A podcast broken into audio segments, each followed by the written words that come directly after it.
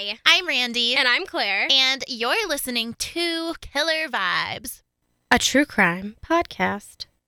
So, Elizabeth is housed inside of the castle under lock and key in the dungeon, and they've removed the bodies and they're keeping her locked in the basement of this. So, her accomplices did not receive this prison sentence. They actually all received, except for Caitlin, execution sentences. So, Oh. um, I wanted to talk about this because it's kind of ironic the way that they decided to do this because they're advocating for no torture and then they torture these people before they kill them. that makes a lot of sense. Very Mhm. logical. Yeah, really great. Yeah. Such not a good contradicting way- at all. Yeah, no. Such a good way to advocate for not torturing people by torturing people. Yep. That's such an effective strategy.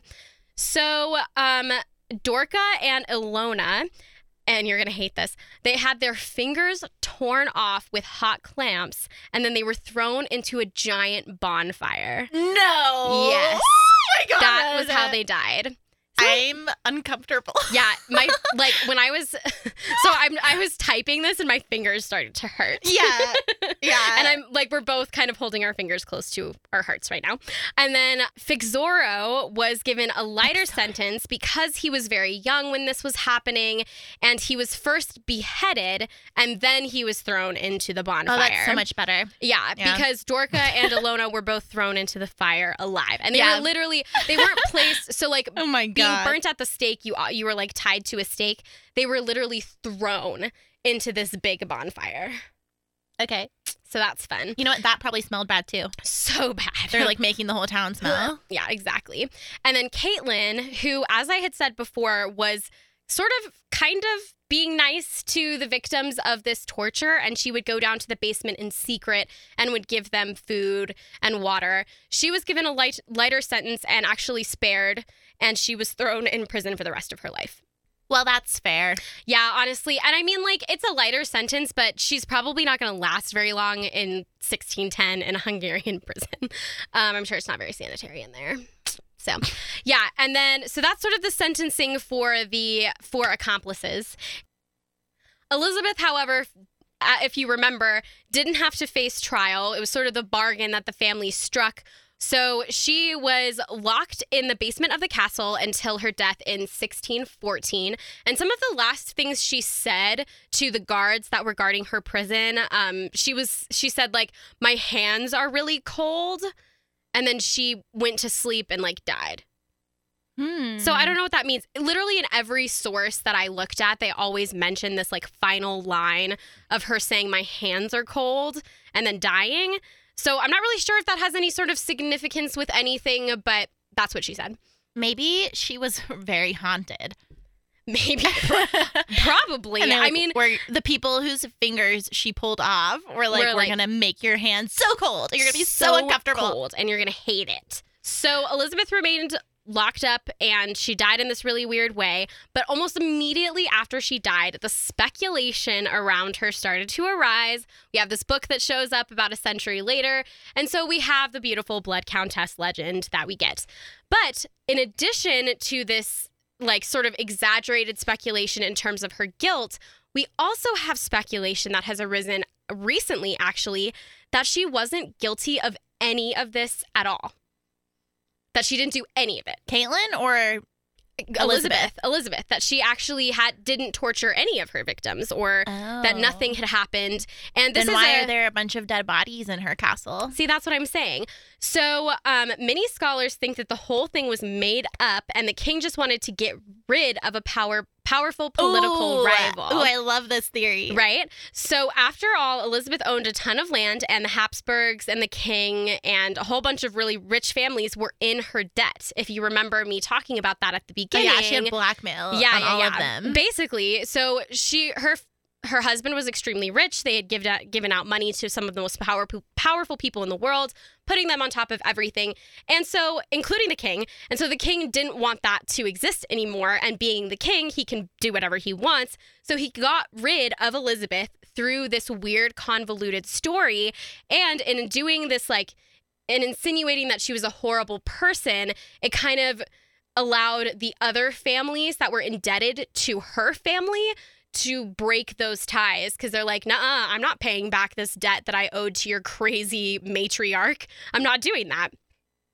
This legend is also sort of supported by the fact of how horrible all of these crimes were. So, obviously, they're really cringeworthy, and it seems almost like a fake story to have this woman who is a cannibal, bathes in blood, and That's a lot. um, who tortures women because she's a vain whatever. So, I could kind of believe this. Yeah, I could too.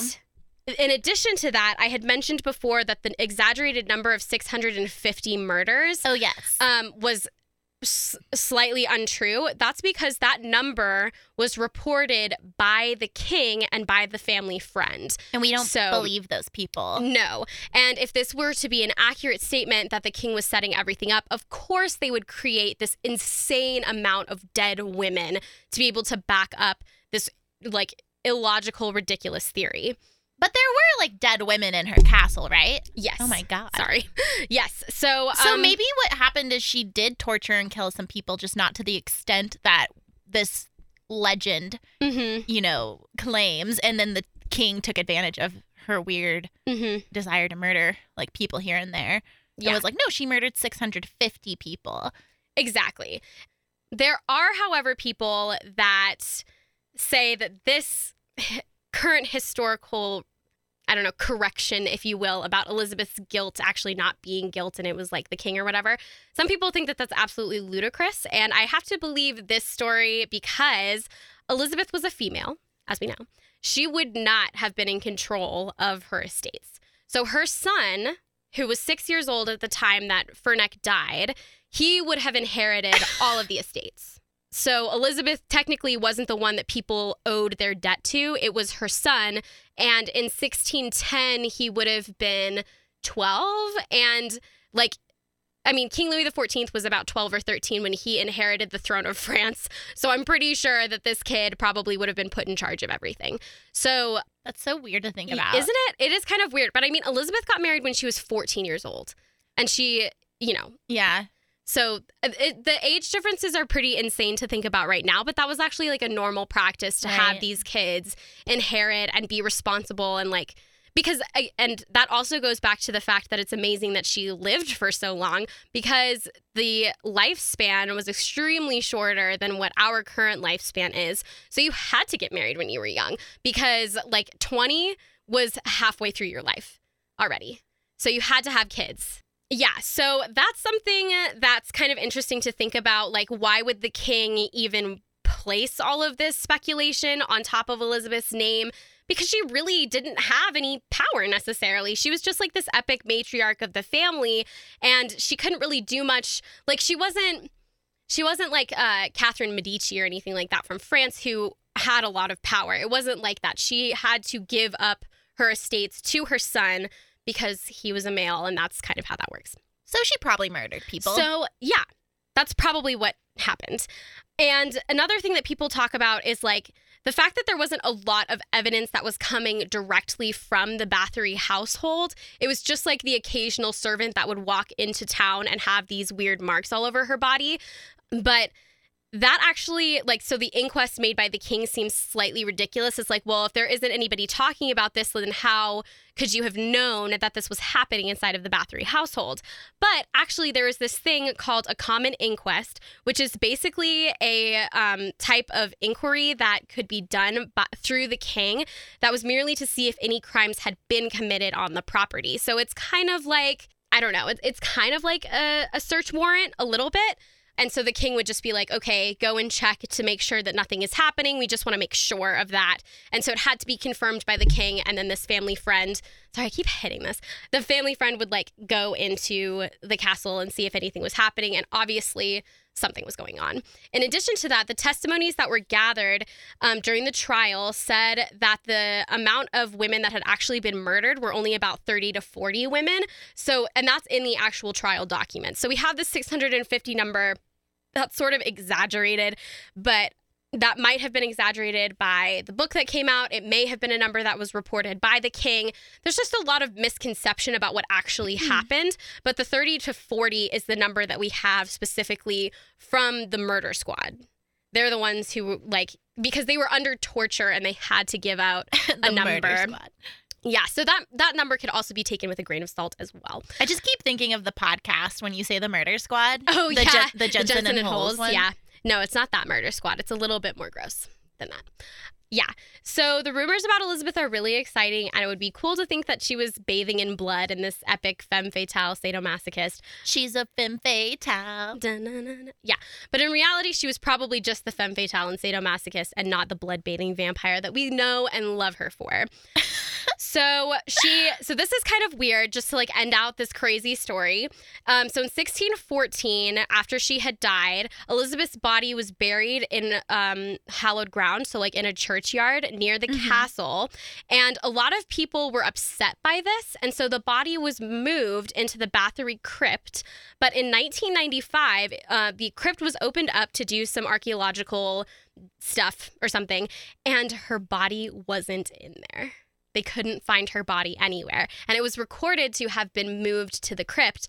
So clearly she's a vampire and she's walking around modern day Slovakia just hanging out. Well, she bathed in so much blood that So she's probably blood. immortal. I mean, like, honestly, because that makes you so youth, Yeah. youthful. It's like the elixir of life. Yeah. blood. So, yeah. And in- so where is she? um, I don't know where she is. I don't. Okay. She's not here though. I do know that because she lives in Slovakia. So at least we're safe. And in the town, Please don't eat us. in the town where the castle ru- uh, ruins are currently located, there's actually a wooden statue of her, and um. I, it's really I don't like this statue because in addition to Elizabeth being positioned in this very powerful stance, like right next to her, there's a young woman kneeling, and it's meant to be one of her victims. So I think it's a very unpleasant statue, but it's still there. Maybe her body's housed inside the statue. I don't know. You should have wrote about the statue for your capstone. Oh yeah, for my monument capstone class. So monuments to murderers, Elizabeth Bathory. That would have been fun. That would have I been a fun didn't- paper. yeah. I didn't know about the statue until like three days ago. Oh. but yeah, so here it is. I'll post a picture of it on the Instagram. Um, yeah, and in addition to that, apparently the ruins of the castle are extremely haunted. And um, yeah, so that's the So we're going there? Yeah, so we're going there. So after we go to Daria's house in Russia, we're gonna go all the way down to to Slovakia. Well, I want to through. go. Yeah. I want to go there. So yeah, yeah. so we'll do that. We'll do a big Europe haunted trip. Anyway, okay, so that's the story of Elizabeth Bathory. Thank you guys for listening to all of that. But we wanted to talk briefly about the film that came out on May Yes, 3rd on yesterday. Netflix um, called Extremely Wicked, Shockingly evil and vile. about Elizabeth Kloepfer and her relationship with Ted Bundy. Um, and as you know, I love Ted Bundy. Well, I don't love him, but I love the story. It's a, like it's insane, and I know a lot about it. And Randy knows a lot about it, and so we had to watch it. But we wanted to talk about it a little bit just to close out season six. I guess let's both just say like our maybe our one or two favorite things about the movie or something like that. Okay, cool. Do you want to go first? Sure. Okay. My first one is I really enjoyed the ending, which I'm not going to totally spoil it, Mm-hmm. but she Elizabeth was really you know pleading with him to be like will you please tell me if you did it because i am going to go insane and yeah. you know imagine being in love with a serial killer and wanting him to be innocent because he was so nice to you personally Yeah. and And a this- big part of your life. yeah. Yeah. and this whole time during his trial and everything she was rooting for his innocence and even though she kind of comes around to the fact that he's guilty and Mhm. I feel like in her heart, she was still had that little bit of hope for innocence and that this was just a big misunderstanding or something like that. And she needed an answer. Like she needed him to tell her, I am guilty. You're not crazy for thinking I'm guilty or just Mm-hmm. to justify her feelings and validate all of that for her. And he, I won't tell you what happened, but he did in Mhm. a way. And I just thought that was really good because I think that that was the essence of the movie was to tell her story. Mm-hmm. And then the other thing I enjoyed, which is what I predicted I would enjoy in the Zodiac episode, was Zac Efron casted as Ted Bundy. Mm-hmm. For everyone our age, like that's the guy from High School Musical and like the super hot actor that we all had crushes on. And we felt what all of his victims felt. I feel like not obviously not the, to the extent that they did, but we could kind of get a glimpse into, oh, if someone, if like Zac Efron walked up to me and was like, "Will you help me put a sailboat in my car?" I'd be like, yes. I would be like, "Yeah, I will." I and I know you're gonna murder me, but sure, like you Yeah. know, and Mhm. and that's what all of the victims felt, and yeah. you know, it kind of just validates their decisions that maybe in hindsight were really dumb or Yeah. really unsafe or not Taken really out of context. Yeah, they do kind of seem slightly stupid. like but- why would you do that? Like, Mhm. But when you think about it as like someone as charming or as cute as Zac Efron, you know, asking you to do that, it Yeah, it's like it makes a lot oh, of sense. So I feel Yeah. like even though it didn't focus a lot on the victims' individual stories because this was about Elizabeth and not about that, in a way, it provided this really cool context that supported the victims in this story mhm. in a really kind of subtle way that I enjoyed. Yeah, no, I enjoyed that too. I think like my favorite part of it was the accuracy and the trial process. Of course. so yeah, I don't know. I just like if you guys have listened to our Ted Bundy 11 part series that we did over spring break, you it sounds know really funny. yeah, you know that I know a lot about it, and I ranted at Randy about everything that I had found out. And so I was worried that this representation of the story wasn't going to be completely accurate. I haven't read The Phantom Prince because, like I said in the Bundy episodes, it's like $500 on the internet, and I'm sorry, I'm not buying that. Um, so I was worried about the accuracy, but I was so surprised at how correct everything was. There were a few things that were exaggerated, but the majority of what happened within the film was correct and actually occurred. Um, there were a few things that I learned that I hadn't known about if, like one of the victims from the Chi Omega house there were burns on her body from him forcibly removing her underwear which I didn't know about before. So I learned some new things while watching the film. Um, of course I had I didn't watch the entire trial process while I was doing my research but watching what they produced and um, Joe Berlinger did in the film, it was very accurate to what happened during the trials in Florida. They did kind of combine the like Kimberly Leach and Chi Omega trials together into one trial, which I wasn't super mad about because it might have been of confusing if they had done Yeah. it separately to someone who doesn't know the process. the process. Yeah, and like it's two individual murder cases, so there's going to be two individual trials. Um, so I did think that that was just like an efficient way of telling the story, Yeah, like, despite the fact that it's not correct. yeah. Um, and I think the way that they portrayed him during the trial and his relationship with Judge um, Judge Edward Cowart was really great as well. Mhm. Um, so I think that was probably my favorite part was the accuracy within the trial process, and then of course Zac Efron did a, almost a flawless job of portraying. really good this job, character. Yeah. And it was slightly cheesy at the beginning, but you have to understand that this isn't based off of his murders. It's based off of the book written by Elizabeth Kloepfer. So, of course, it's going to have this romantic storyline laced throughout all of this because it's her story. It's not necessarily Bundy's story. We don't see all of the things through his eyes because we see them through Elizabeth's. And I think that that's a misconception that a lot of people are having about this film. And I talked to a few members of my family about it, and they were like, well, they don't really talk about the murders very much. I was like, well, no, because Elizabeth wasn't there for the murders.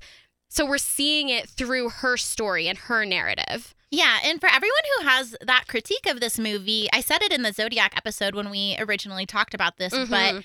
go watch one of the other thousands of movies and documentaries and shows Mhm. about Ted Bundy to That'll get those satisfy those, perspectives. yeah. like this is just another way of telling the story. And I also enjoyed at the end it puts all of the known victims' names on the screen. Yep. And it's just like when you see like 30 names beside each other, it's Mhm. really, Poignant. you know, it's like, oh God. And so Yeah. that was really cool as well. hmm Um, what was I gonna say? I feel like I had something else to say.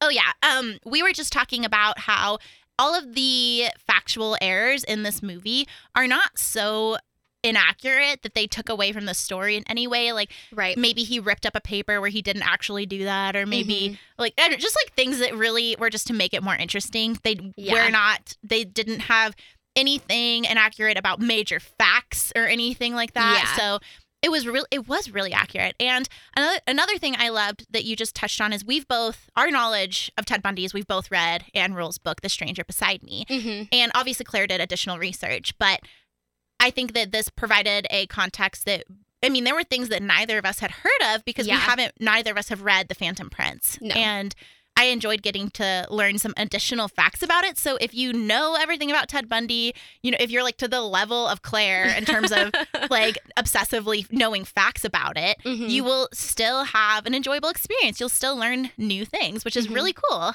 Yeah, absolutely. And then the other major critique that the film had was that it like glorifies Bundy. I did not get that at all from this film.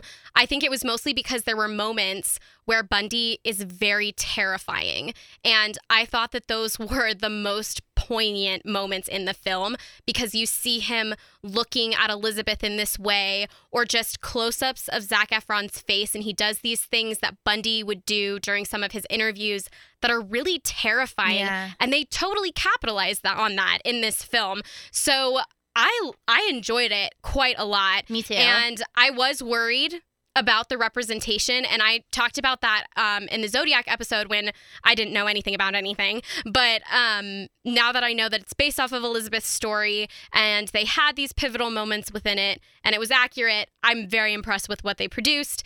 And I am glad that Berlinger didn't just focus on the murders because I think, like Randy said, that's a narrative that has been told a thousand times over.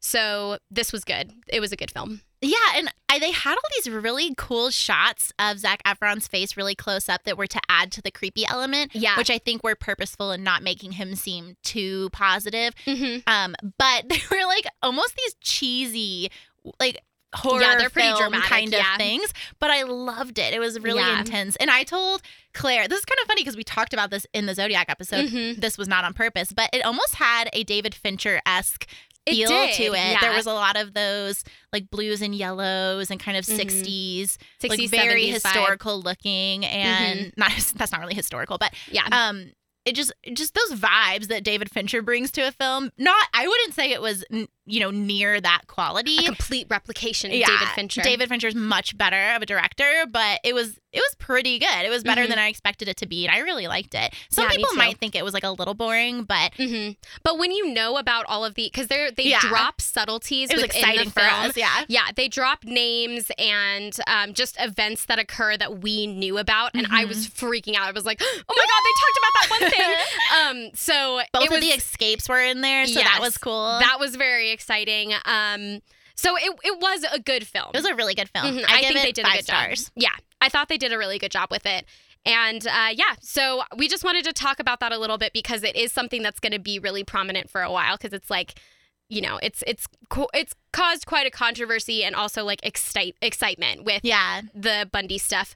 Um, one thing that I did think about was like, what's the purpose of having this movie like come out right now?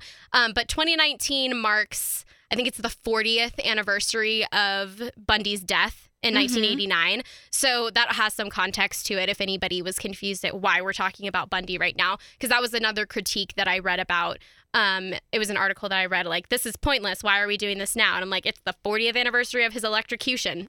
Yeah, So- and also I think true crime is growing quite a bit in the past like three years. Yeah, so, and why not capitalize on that too? Yeah, and it takes a long time to make a film, so maybe they Mhm. started it a while ago when the Yeah. whole craze of murder started. yeah, because we actually talked about this film in the middle of a tattered cover a year ago. When, year ago. yeah, when, Yeah. or maybe even longer than that because it was. Oh no, it was no, a year it was, ago. it was less than a year ago. Yeah, it, it was, was- in July. yeah, because it had been. It hadn't even premiered at Sundance yet, and there were like rumors about this Ted Bundy movie with Mhm. Zac Efron in it.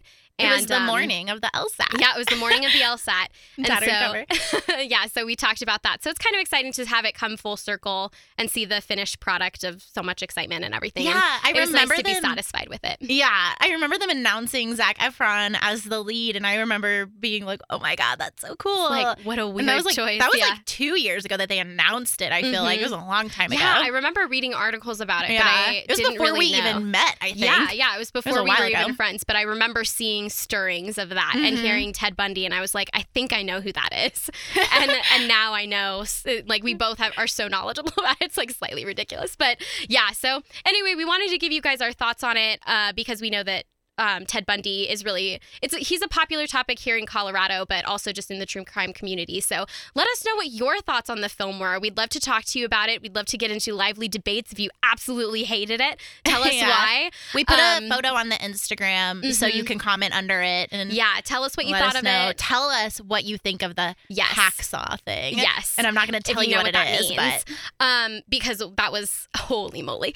Um, but yeah, so just let us know, and um, Um, yeah. And in addition to that, we just wanted to close out season six. Thank you guys for listening to all of our episodes. We had a really fun time doing some unique stuff this season. So we have a wide variety of cases, obviously, and we hope you guys enjoyed all of them. And we have some announcements about future seasons. So Yeah, so this summer we we will be releasing an episode, no, two episodes, sorry, weekly, Mhm. starting at either the end of May or very beginning of June. We're not quite sure. Follow Yes. us on Instagram to keep up with that. But we're each going to do a murder every week and we're they're going to be shorter than our normal things like m- maybe 30 45 minutes for each Mhm. story just because we don't have time to do this every single week but um, but we wanted to kind of do a more regular schedule. And then the summer will be the end of our podcast because we have to go off and learn about the law Mhm. and not just speculate about it. yes. so we hope that you'll join us for the summer. Again, follow us at Killer Vibes underscore KCSU FM. And we will hit you guys up when we have some new content. It won't be too long. And let us know any requests because we're probably going to do smaller cases in the summer, not like these Mhm. giant ones, just because we need to fit them in smaller time frames. So tell us what you want to hear and we'll do it. Absolutely. So we're just very excited about that. And Thanks, Thanks for for listening. listening. Bye.